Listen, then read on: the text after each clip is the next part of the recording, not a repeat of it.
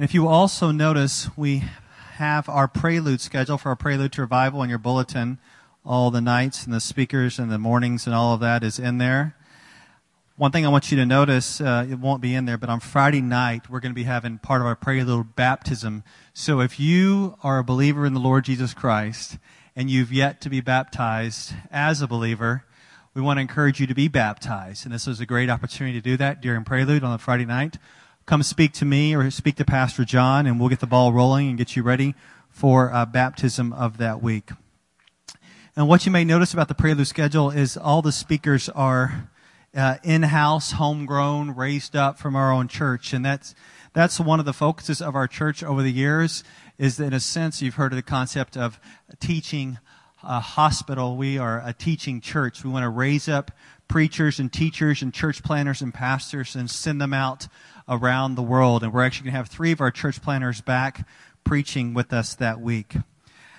And this is one of the reasons why at our church, since it is a teaching church, that I don't preach every Sunday. We free up the pulpit to allow uh, men of God to bring the word who are going to be future preachers and teachers in the church worldwide. And this morning is a, a, a guy, a Josh Gregerson, who's been with us for many years. And he has preached here before, and he has led many of the ministries. He's currently head of our Ethos Community Leadership. Um, and he's going to be moving on to, to a permanent preaching ministry, and this is his last Sunday with us. He has been such an encouragement to our church, to our leaders, and to me personally as he has built into me, encouraged me, helped shaped many of the uh, ideas and ethos of our church. He's helped me in my, uh, my preaching and my ministry and leadership, and I'm so appreciative for him. And so I'm excited to introduce Josh one last time. Conifer, Josh, bring the word, bro.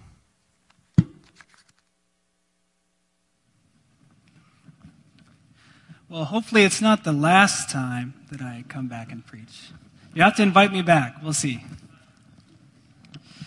Well, good morning. Um, it's great seeing all of you here. Thanks for coming for this extra early service at 9 o'clock. I hope you ate your breakfast because I'm going to be talking about food for the next 40 minutes. As Pastor Jason mentioned, this will be my last Sunday at EBF as a member of the pastoral staff.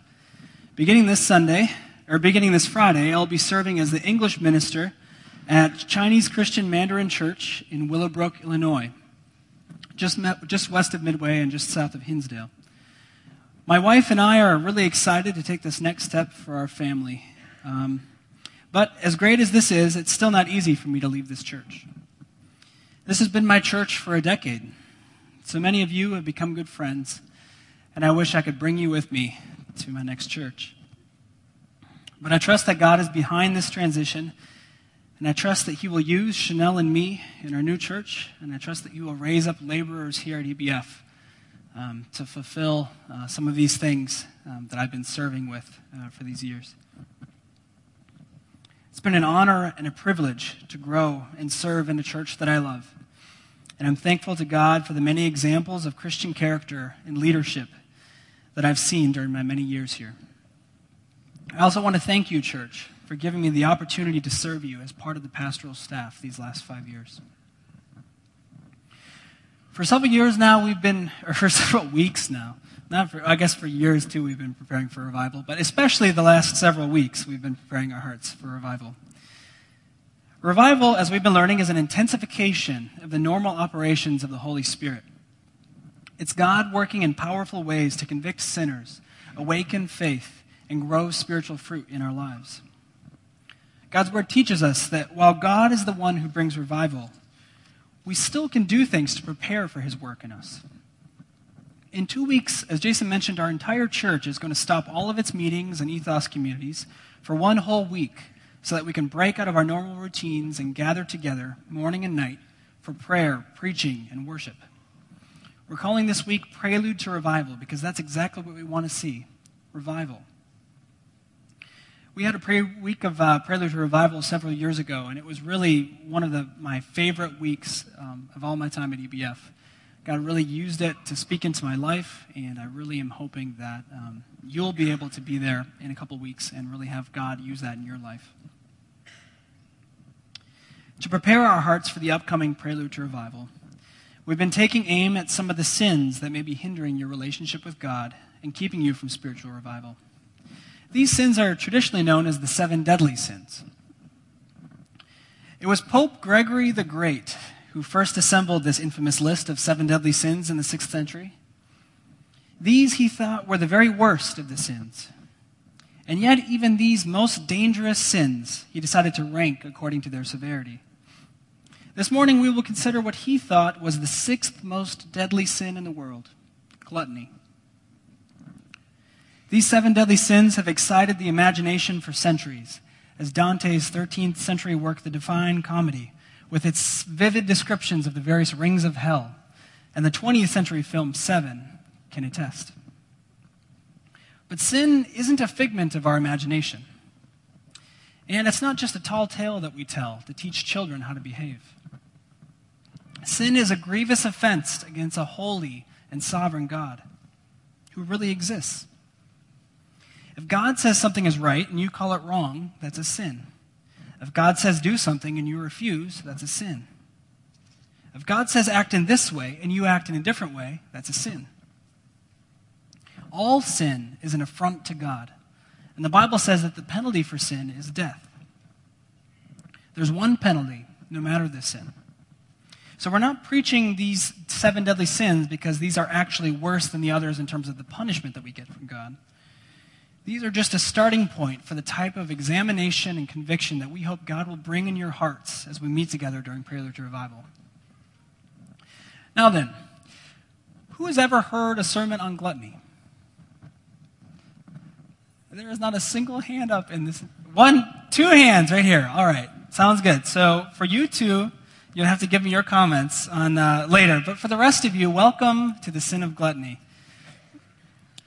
Well, I, I really hadn't heard a, sin, uh, a sermon on gluttony either, but I confess that I volunteered to preach this sermon because I knew that whatever it was, I was probably guilty of it. And after spending a week talking, reading, and thinking about it, it turns out I was right. I am a glutton. But I hope that God will use this sermon for you just as He has for me to awaken grief in your heart over your sins of gluttony and give you resolve to obey His will, even at the dinner table. In 1952, C.S. Lewis published an excellent book entitled Mere Christianity. In the book, Lewis argues in favor of Christian beliefs, including the belief that there's something wrong with our sexuality. In making this point, Lewis uses this illustration.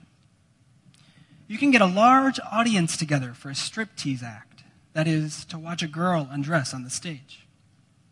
Now, suppose you came to a country where you could fill a theater by simply bringing a covered plate onto the stage and then slowly lifting the cover so as to let everyone see, just before the lights went out, that it contained a mutton chop or a bit of bacon. Would you not think that in that country something had gone wrong with the appetite for food? Well, yeah. But C.S. Lewis didn't live to see the age of Facebook and Pinterest. Thanks to social media, we now have a term for this very idea food porn. Food porn is when people post pictures of their lovely meal online so that others can salivate over what isn't theirs. That does seem a little odd, doesn't it? A wise man once commented how easy it is in this day to fill our minds with rubbish, our stomachs with trash, and starve our souls. That man was Billy Graham. And he gave this critique in 1955, the same year that Ray Kroc opened the first McDonald's franchise restaurant. Gluttony may be pervasive in our day, but it's definitely nothing new. Of course, just because it's pervasive doesn't mean it's undesirable. A Christian research firm called the Barna Group recently released a survey of Americans' three favorite sins.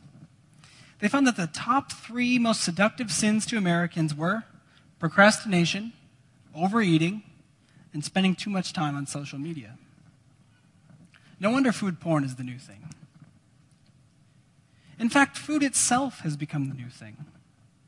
Globalization has brought delicious food from all over the world into our neighborhood.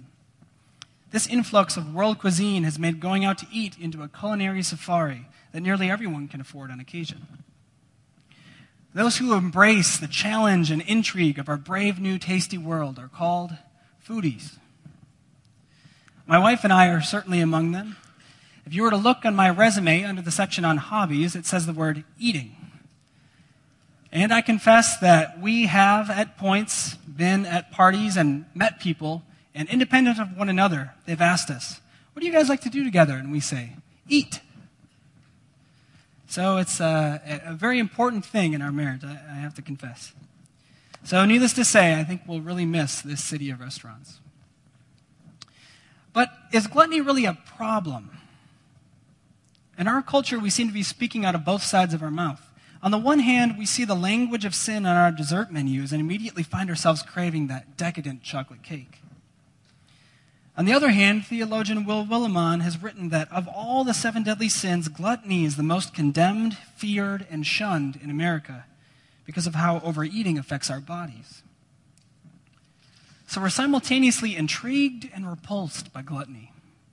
But the one thing that Americans can all agree on is that there really isn't anything sinful about that dessert. The text listed at the top of your bulletin today takes a different perspective. Proverbs 23 19 to 21 reads Hear, my son, and be wise, and direct your heart in the way. Be not among drunkards or among gluttonous eaters of meat, for the drunkard and the glutton will come to poverty, and slumber will clothe them with rags. Here, Solomon advises his son to be wise by continuing along the path of godly wisdom. But he warns his son that this way of wisdom is not the way of the glutton. Be not among them, Solomon says. The glutton and the drunkard are not walking in God's way.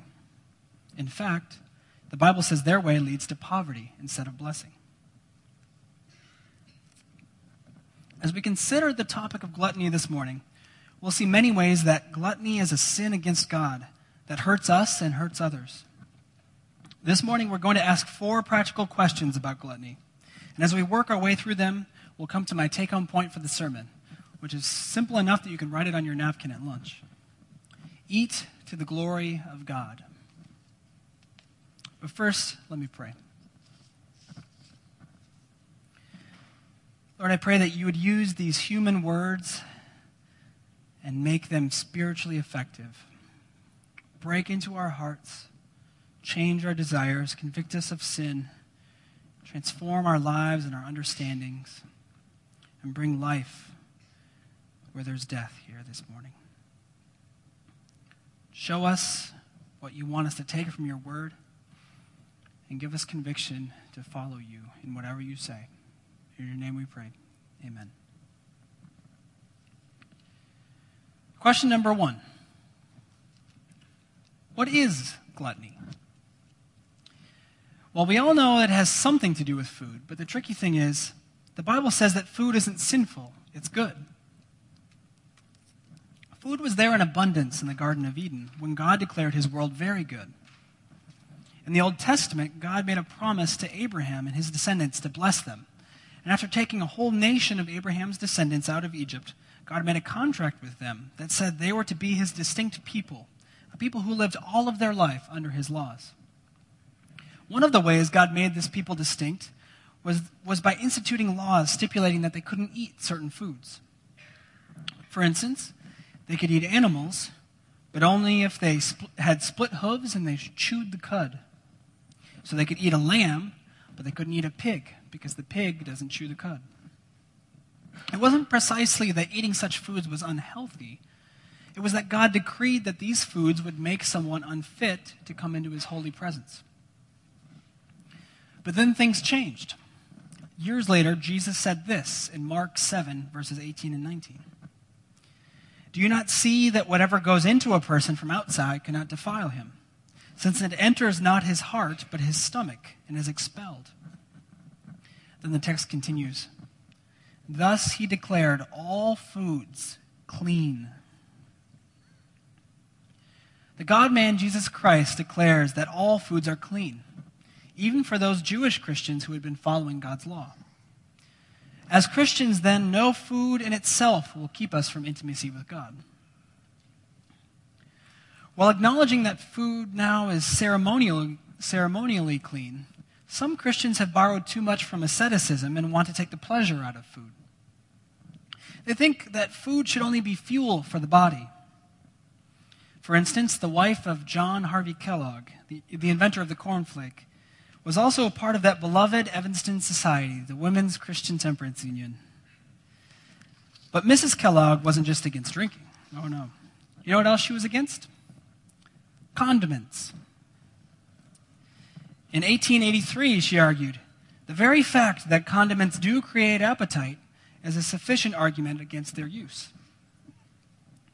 She noted that condiments changed the taste of food, and in so doing, the foods no longer fit the purpose for which the Creator had designed it. By creating appetite, people would be encouraged to drink intoxicating beverages, she said.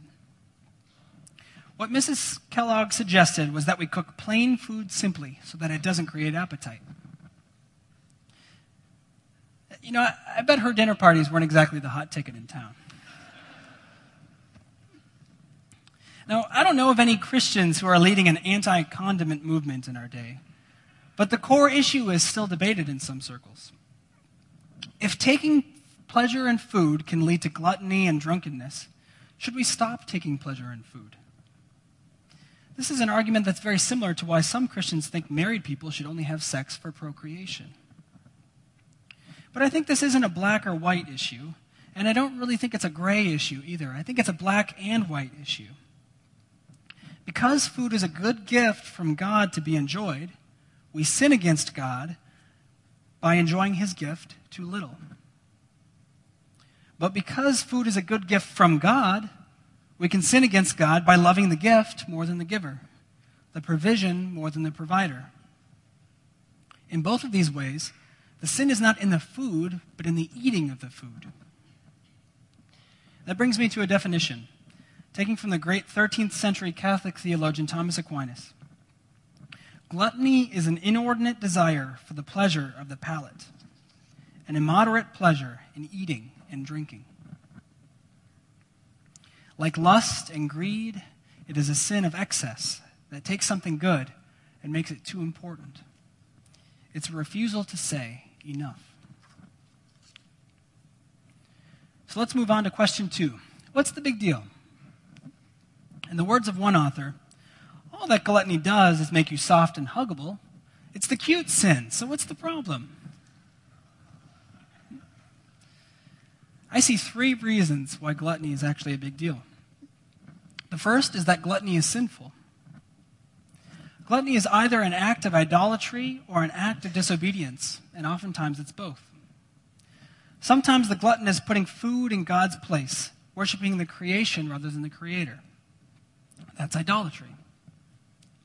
But even if he keeps God as his greatest love, the glutton is letting food call the shots.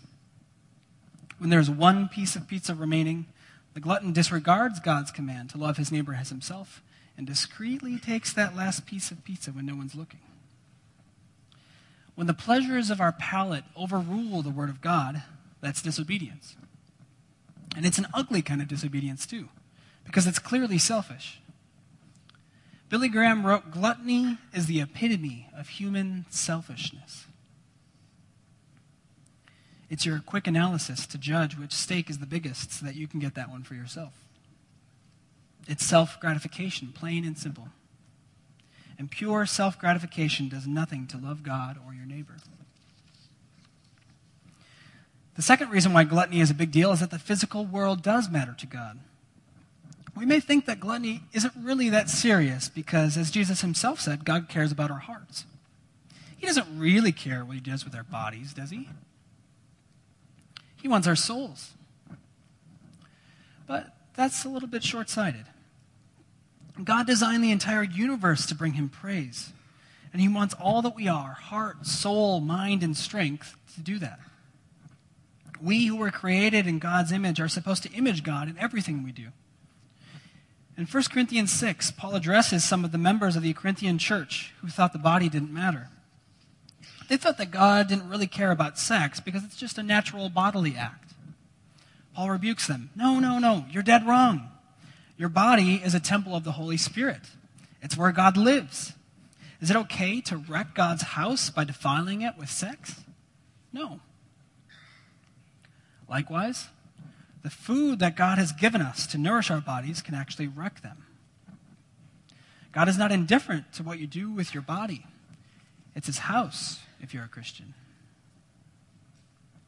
The third reason why gluttony is a big deal is that it's harmful. To start, gluttony harms the individual. Thomas Aquinas identified five harmful results of gluttony. The English translation is a bit dated, but his, his ideas are insightful. He says gluttony results in, and write this down for your prep for your SAT vocab section unseemly joy, which means we can be so overcome with joy that we have no desire to think about God and His will for us. Gluttony can result in dullness of sense in the understanding. That is, when we're over full, we can't think as clearly or concentrate as well. Third, gluttony can result in loquaciousness. We get too chatty and uninhibited in our speech when we're full, which leads us to use our words carelessly. Fourth, gluttony can lead to scurrility. We can feel uninhibited in our actions and become vulgar or coarse. And five, he says, gluttony can lead to uncleanness. In that, overeating may force us to vomit. Beyond these results, of course, modern medicine has connected gluttony to a number of bad consequences for our health obesity, diabetes, heart disease, and so on. Many Christians have also suggested that when we indulge in the pleasures of gluttony, we're more likely to indulge in other sensual pleasures, which makes gluttony sort of like a gateway drug to other sins like sexual immorality, sloth, and drunkenness. All of these are, of course, to varying degrees harmful to the individual. But gluttony also harms other people. When gluttony leads to ill health for you, it affects the healthcare premiums and tax dollars that everyone else pays. We're all interconnected in a web of social obligations. Gluttony can also lead to food being unjustly distributed. The popular book and movie The Hunger Games is a futuristic account of the United States that offers a contemporary critique of our culture of excess. In the story, the Capitol is an entire city committed to sensual pleasure, including the pleasures of the palate. You can press a button, and whatever food you want will appear right before you, ready to eat. And it's socially normal to eat to the point of vomiting so that you can return to the party and eat some more.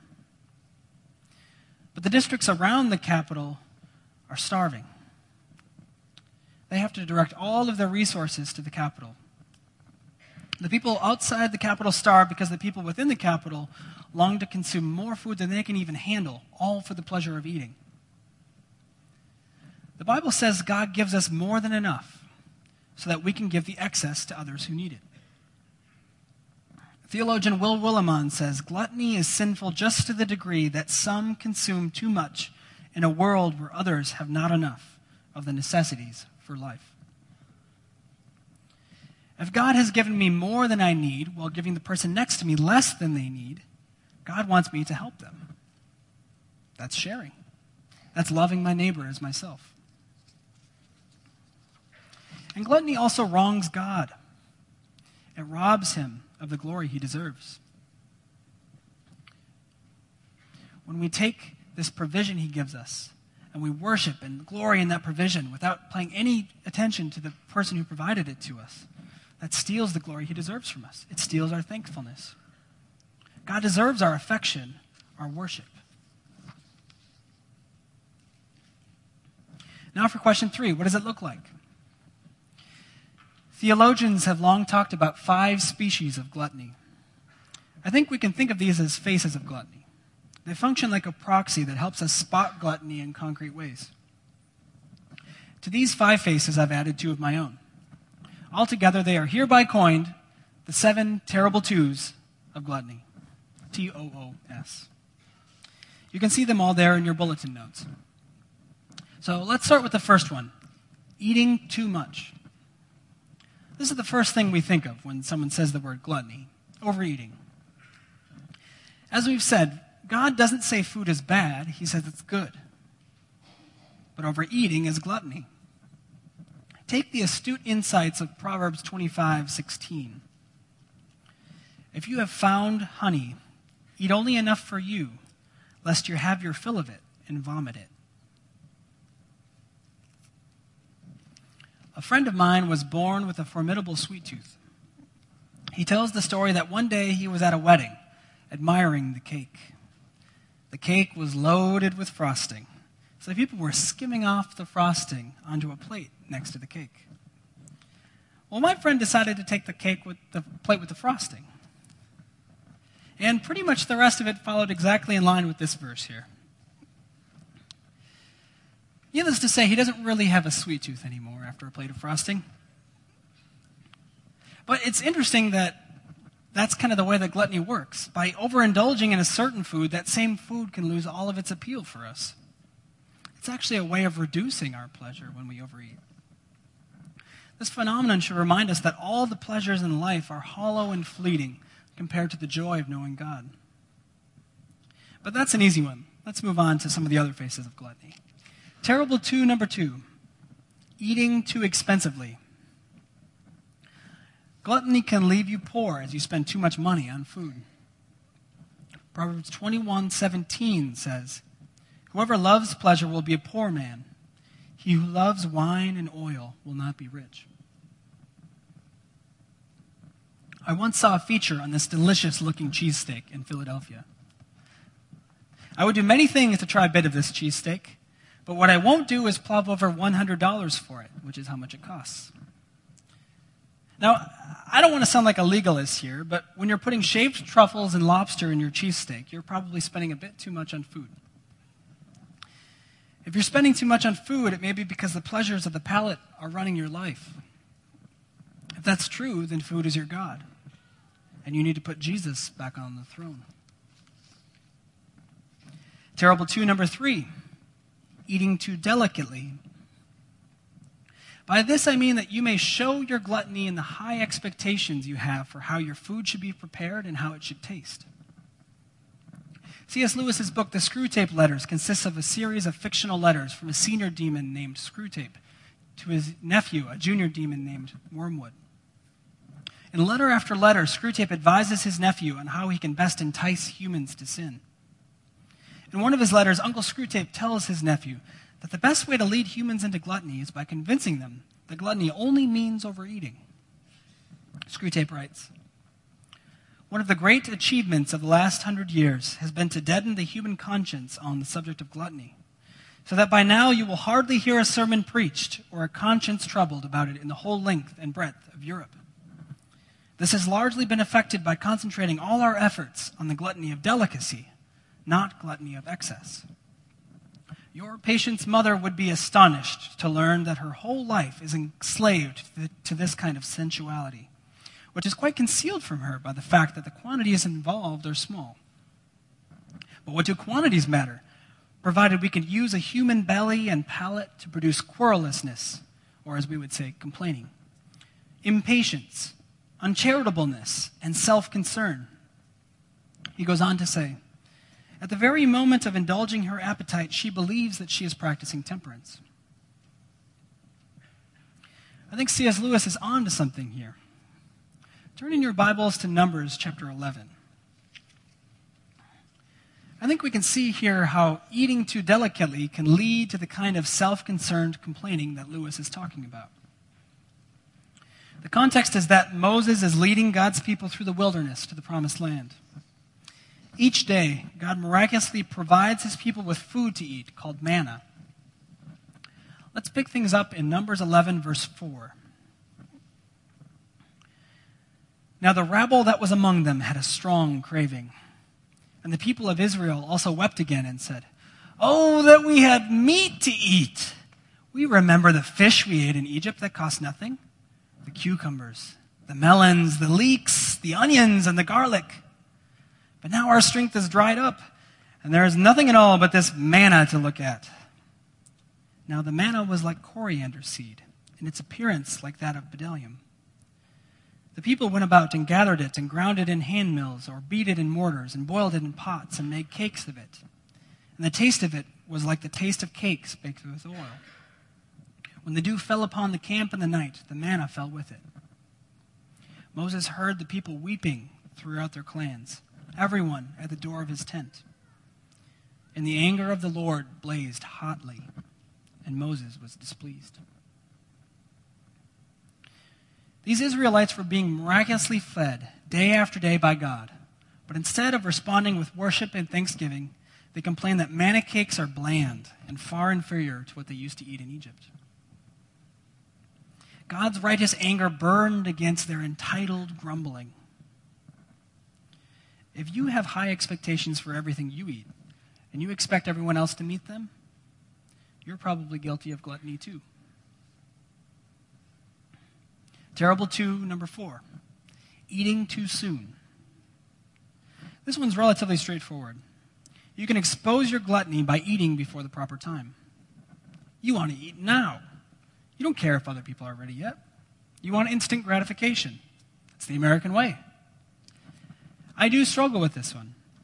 If the food is hot and my wife is praying for the food, I sometimes feel like her prayers are droning on and on and on. I start rustling around to let her know that I think it's kind of time for her to wrap it up.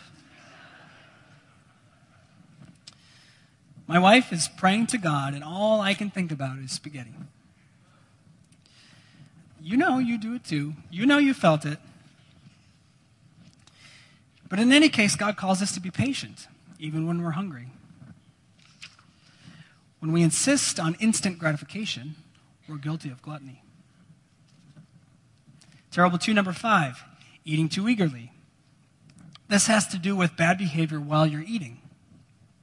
If you're so into the quality of the food that you're ignoring the other people at the table, that's gluttony.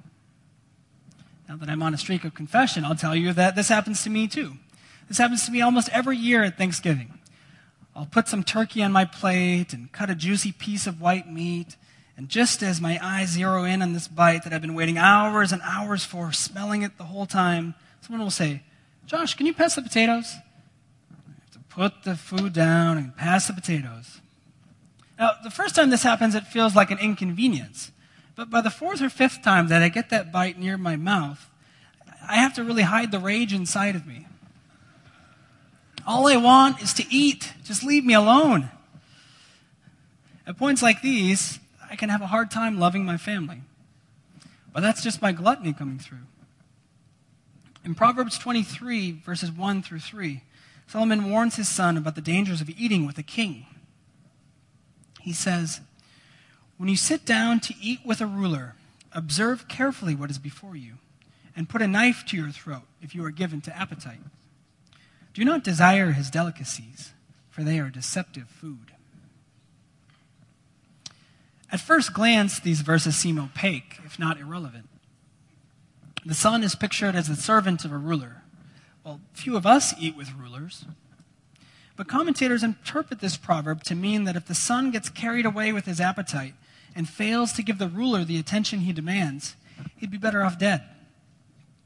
Rulers don't look kindly upon out of control servants who ignore their presence. Whether it's a state dinner, a Thanksgiving dinner, or Monday night leftovers, we must not ignore the other people around us because we're ruled by our food. Terrible two, number six eating too obsessively. I wanted to add this to the list because I think this is a really prevalent way that gluttony manifests itself in our culture. I especially want to address my fellow foodies out there and all of you who really care about the food that you put into your bodies. Let me ask you a question. How many hours a day do you spend thinking about food? The internet lets us read about potential diets, research about where our food comes from, look for new recipes, and scan restaurant reviews. But it's surprisingly easy to go overboard and get so obsessed with food that it becomes our identity. For some of us, we really are what we eat. There was an op ed by essayist Bill Deresiewicz in the New York Times this past fall about how food has now replaced art in high culture. The piece, entitled A Matter of Taste, suggests that food is now a badge of membership in the higher classes and a vehicle for status aspiration and competition. Deresiewicz writes Nobody cares if you know about Mozart or Leonardo anymore, but you had better be able to discuss the difference between ganache and couverture. I don't know what the difference is, but. Food is a really big thing in our day, and it may help people climb the social ladder. But life is about more than status. For some of you, your aspirations may be much smaller. You just want to be known as the person who makes the best meatloaf and chocolate chip cookies at EBF. But be careful that your desire for excellence doesn't become an effort to shore up your pride. We must not eat or think about eating obsessively. Matthew 6, 31 to 33 says, Therefore do not be anxious, saying, What shall we eat? Or what shall we drink? Or what shall we wear? For the Gentiles seek after all these things, and your heavenly Father knows that you need them all. But seek first the kingdom of God and his righteousness, and all these things will be added to you. Obsession is right next to worship. The only appropriate object for our obsessions is Jesus Christ and the praise of his name. Terrible two, number seven eating too unthinkingly. This face of gluttony is simply nearsighted. It's when we unwrap a present without reading the card. It's eating food as if we've made it grow ourselves. But Jesus says we need to ask God for our daily bread. Food is a gift from God, and He wants us to glorify Him as we eat it. 1 Corinthians 10:31 says, "So whatever you eat or drink, so whether you eat or drink or whatever you do, do all to the glory of God." Glorifying God is what we were created to do. Eat to the glory of God. That's not just something that we do accidentally as we eat. It requires thinking. It requires thinking through how we're eating and how we're praising God as we eat. The famous theologian Jonathan Edwards did few things with unthinkingly, I'm sure, but eating was clearly not one of them. In his famous resolutions, he wrote number 20 Resolved to maintain the strictest temperance in eating and drinking. And then number 40 Resolved to inquire every night before I go to bed whether I have acted in the best way I possibly could with respect to eating and drinking. Eating should be an act through which we glorify God by obeying and thanking Him. Don't eat like God doesn't exist. Question number four How can we stop it? How can we fight gluttony? I have four ideas I want to leave you with. Idea number one figure out what you're medicating and let God be your healer. Food is a means to an end. God has given us taste buds and a tasty world. Food is intended to lead to His praise. Thank you, God, for the pleasure of food. Thank you, God, for this gift you've given me in this wonderful meatloaf. But we so often use food to fix things instead. Are you using food to escape from a world that's really hard and discouraging? Are you using food as a way to be praised by others and cultivate an impressive cultured persona? Are you hoping your diet will let you live to 100 without cancer or any noticeable drop in your sex life? It's God you're looking for. You may find solace in your ice cream or status in your boeuf bourguignon or longevity in your quinoa. But if you're not careful, they'll rule your life. If you get pleasure, you'll need to get more pleasure. If you get to level 15 on the social ladder, you'll need to get to level 17. If you make it to age 80, you'll need to get to age 90. If food is your ticket to contentment, I'd encourage you to bring that up with your ethos community this week. Take some time to work through what's driving your pursuit of food. Also, I'd say write down these two verses and memorize them Psalm 73, 25, and 26. Whom have I in heaven but you? And there is nothing on earth that I desire besides you.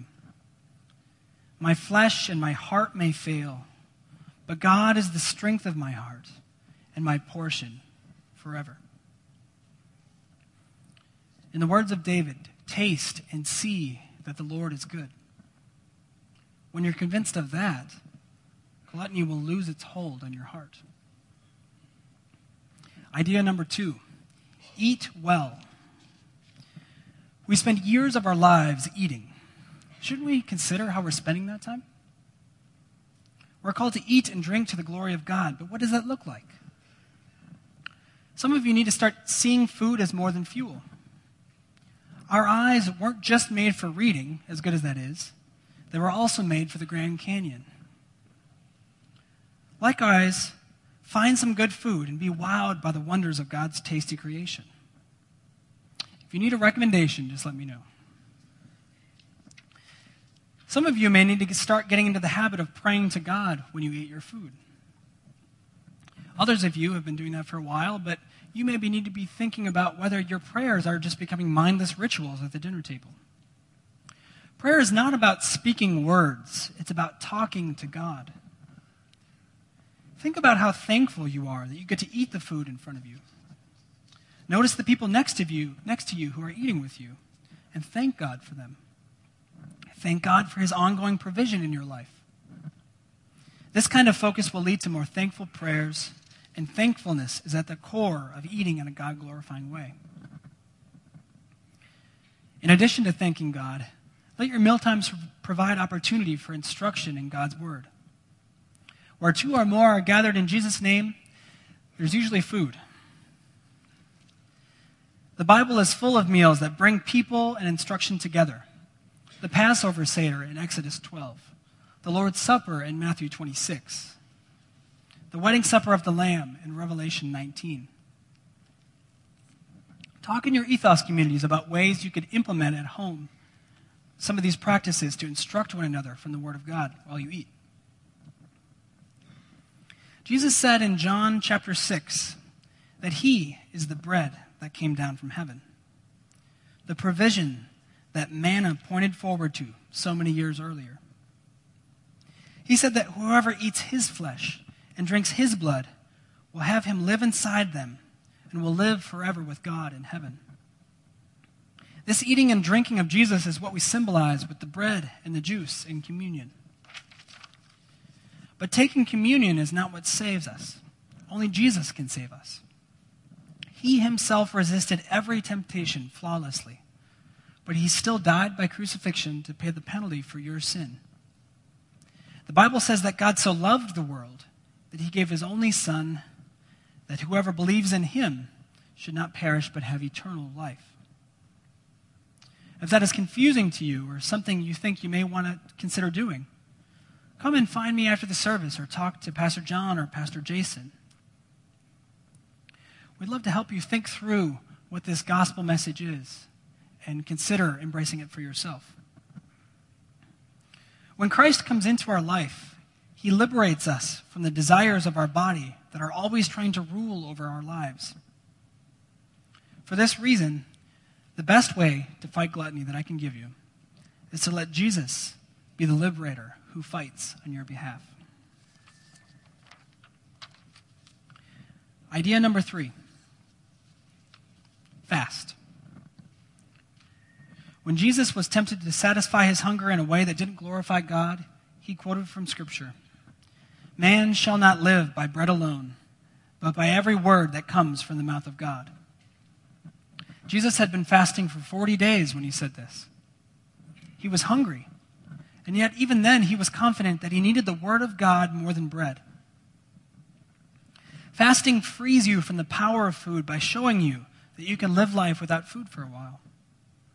It's a great opportunity to show your awareness of how, er, to grow your awareness of how dependent you are on God for your survival. It's also a great way to prepare your heart for Prelude Revival in a couple weeks. And finally, idea number four fight hunger. As we've seen, gluttony is utterly selfish. Take this thing that's so important to you, food, and give some of it to those who don't have enough. You could give some of your time to volunteer at a food shelf. Or maybe you could advocate for ending world hunger. But if you're focused on loving your neighbor, you'll be far less concerned about your own satisfaction. May you go out this morning full of thanksgiving to God, eating and drinking for the praise of His glory, and loving your neighbor all the while. Let's pray.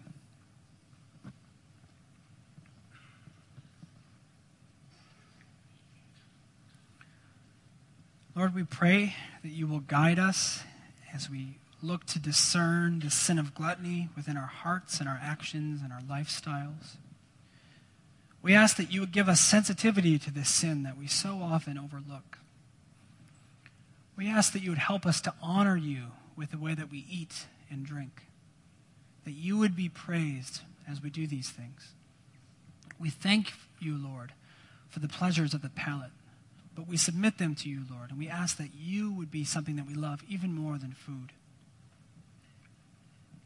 We, thankful, we thank you, Lord, for your Son and his work on the cross as the bread of life. Remind us, Lord, when we take communion, and even this week, of our need for Jesus, for only he is the one with the words of eternal life.